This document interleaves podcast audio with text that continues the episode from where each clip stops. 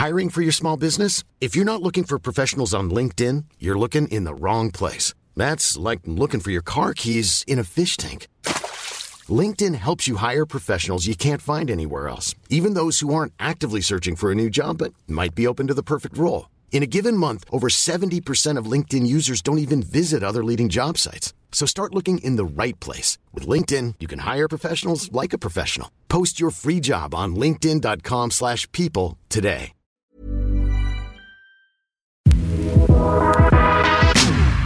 From Equity Mates Media, this is The Dive. I'm your host, Sascha Kelly.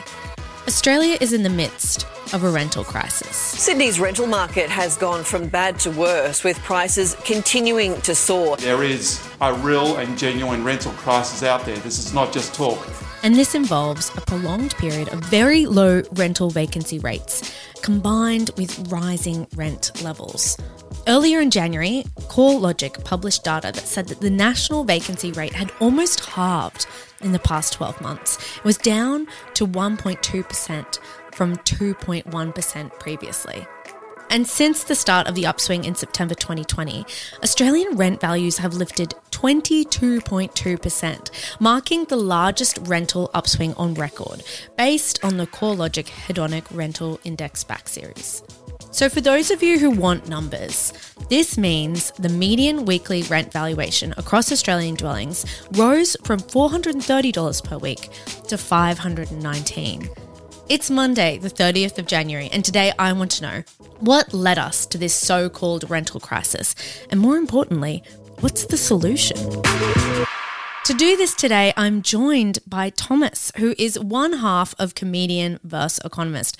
I'm not supposed to have favorite podcasts here at Equity Mates, but it certainly is a weekly highlight releasing on Wednesday, and they are back from their summer break this week.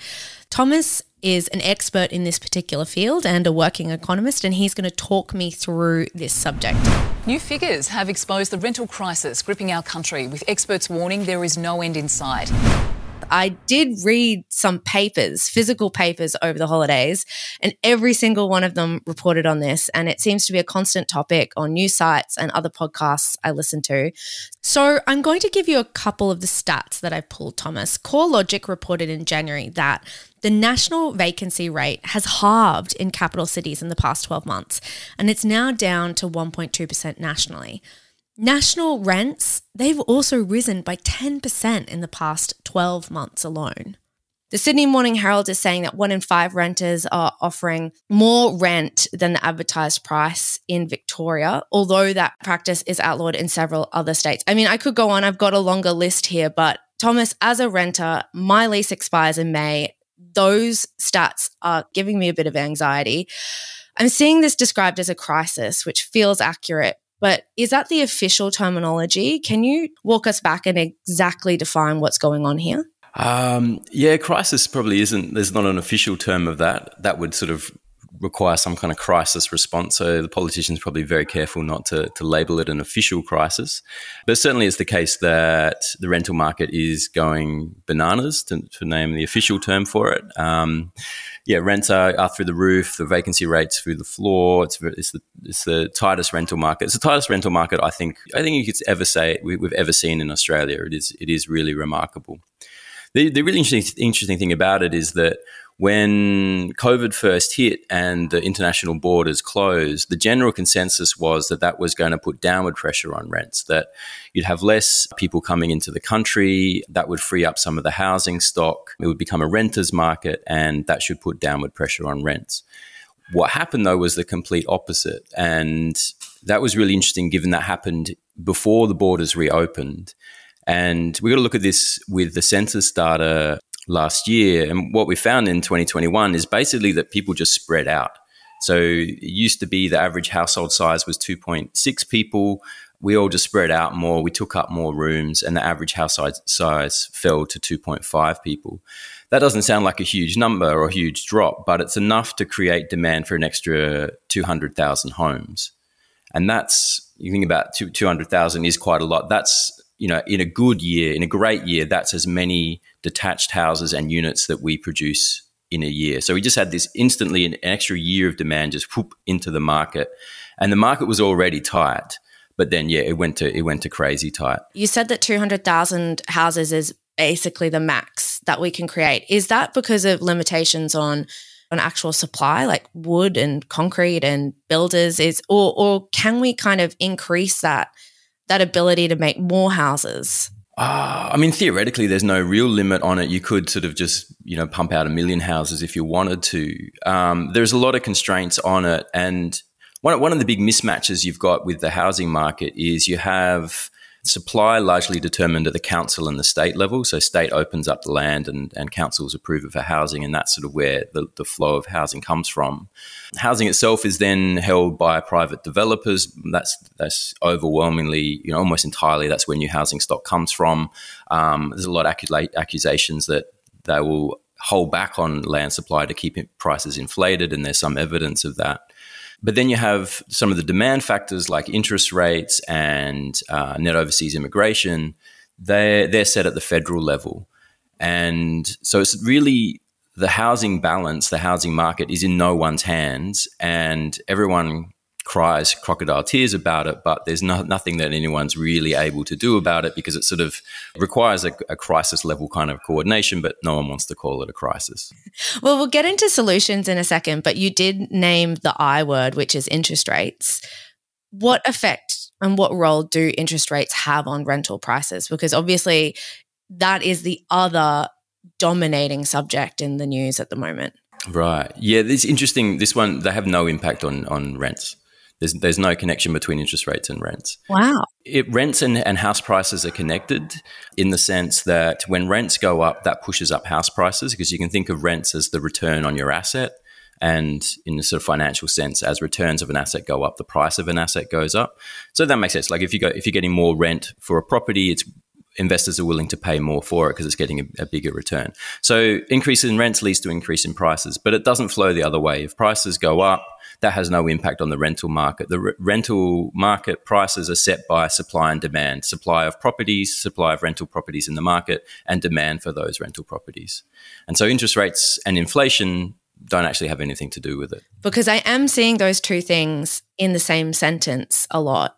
Is that because in Australia, we do have a lot of people who invest in property as an investment and therefore expect the rental yields to cover their mortgages? Um, they might have that expectation. I mean, I think what you're seeing is a justification for the rental increases that they're seeing that investors are seeing that they can get away with increasing rents, they can get away with jacking up the prices. And so they're just doing that and then looking for a cover and saying, well, inflation. But there's no inflation in a landlord's costs other than the prices of, of you know mortgage payments going up. But that's not really a justification for increasing rents. It's really a, a demand story, and you know, can point point everyone's pointing the finger at inflation. There's, you know, it's kind of a, a bit like corporate price gouging going on in the rental market.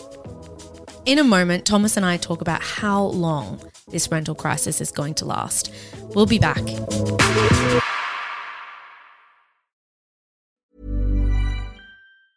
Hey, I'm Ryan Reynolds. Recently, I asked Mint Mobile's legal team if big wireless companies are allowed to raise prices due to inflation. They said yes. And then when I asked if raising prices technically violates those onerous two year contracts, they said, What the f are you talking about, you insane Hollywood ass? So to recap, we're cutting the price of Mint Unlimited from $30 a month to just $15 a month. Give it a try at mintmobile.com slash switch. $45 up front for three months plus taxes and fees. Promo for new customers for limited time. Unlimited more than 40 gigabytes per month. Slows. Full terms at mintmobile.com.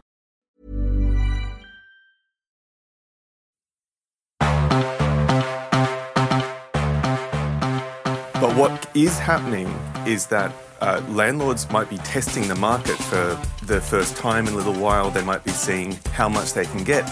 And they're finding that the desperation of people trying to find a home at the moment is very high, and that's allowing really significant rent increases. So I'm eyeing off the end of my lease in May. How long is this going to last? Am I in trouble? I don't. I don't have any good news for you on that. I'm afraid because one, it, it, would require some sort of shift in the household formation, which would require us to go back to packing more people into more into fewer houses. That requires some kind of shift. It probably requires the complete unwinding of work from home. Like I think that's that's been one of the big factors that everyone needs a doesn't have a spare room now. They need the home office. And even if they're not working five days from home, they're going back to like two or three, they still need that home office. And so that's not freeing up the, that housing stock. So I don't see that reversing anytime soon. And at the same time, population is growing quite strongly. The Labor government's talking about a record intake of 300,000 net overseas immigration this year. That's a big number. You know, that's the biggest on record. So that's that's certainly pumping demand as well. So supply doesn't change. This doesn't seem to be changing. Supply, if anything, supply is really struggling because you had all these um like su- supply chain bottlenecks in the construction sector, which which means that a lot of housing stock is sort of failing to come online or taking a lot longer to come online. So supply is not changing, demand's increasing. I think renters are in for a bit of a rough trot, even rougher trot.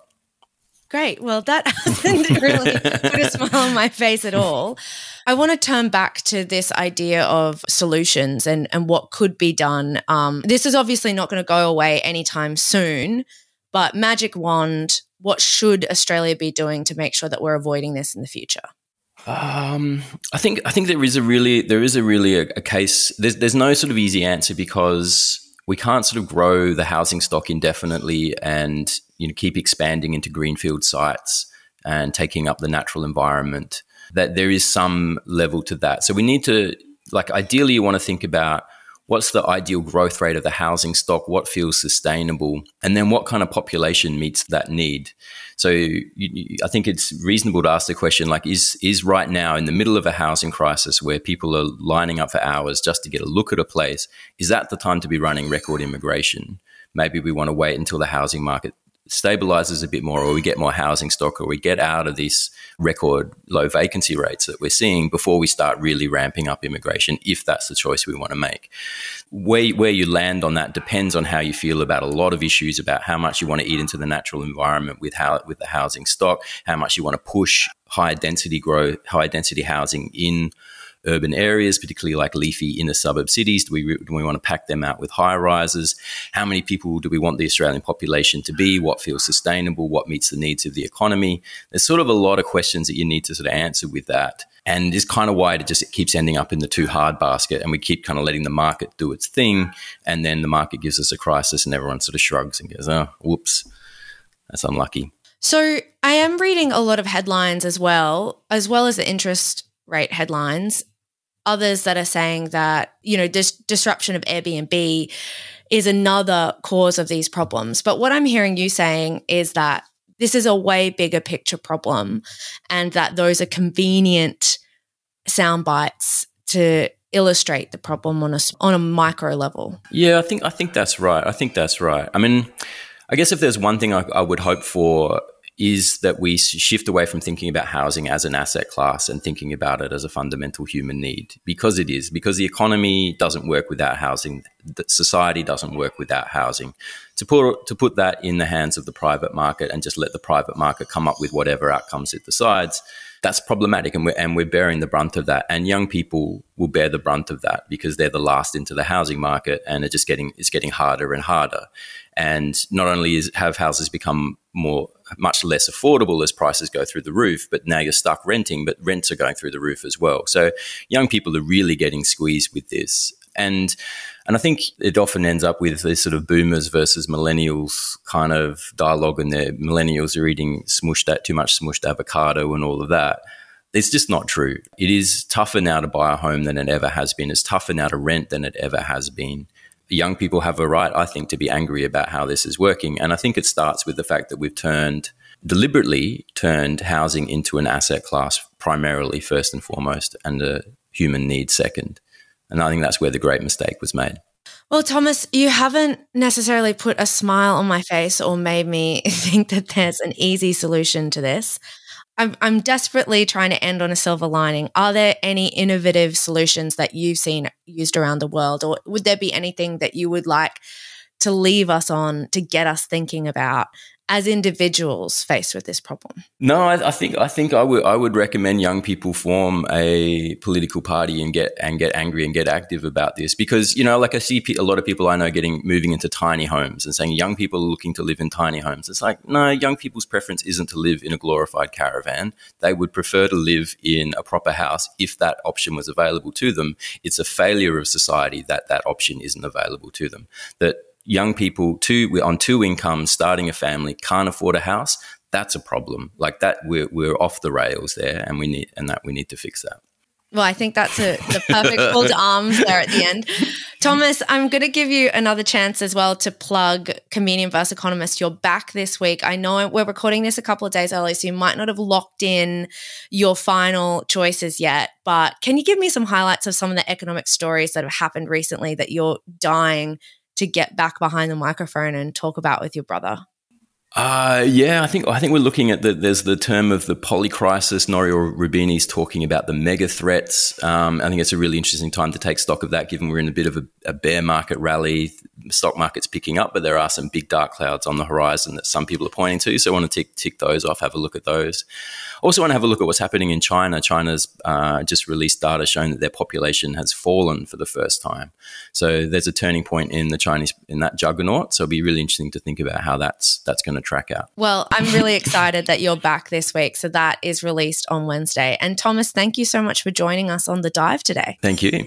There you go. Not necessarily the silver lining I was hoping for at the end of this episode, but some really interesting thoughts from Thomas about this rental crisis and what I have to look forward to this year when I'm going about re signing my lease.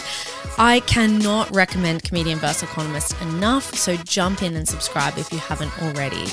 Before I let you go, I do have a really quick favor to ask from you. Our Equity Mates community survey is now live.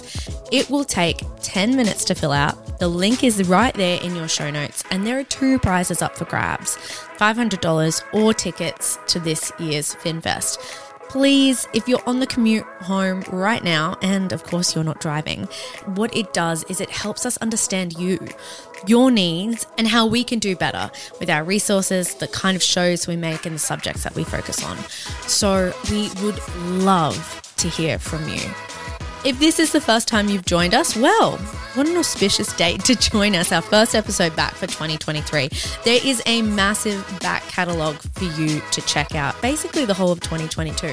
If you want to keep the conversation going, then follow us on Instagram. We're at the Dive Business News. Contact us by email, thedive at equitymates.com, or hit follow and subscribe wherever you're listening right now, and then you'll never miss an episode. I'm Sascha. It's so good to be back with you for 2023. Thanks so much for joining me. Until next time.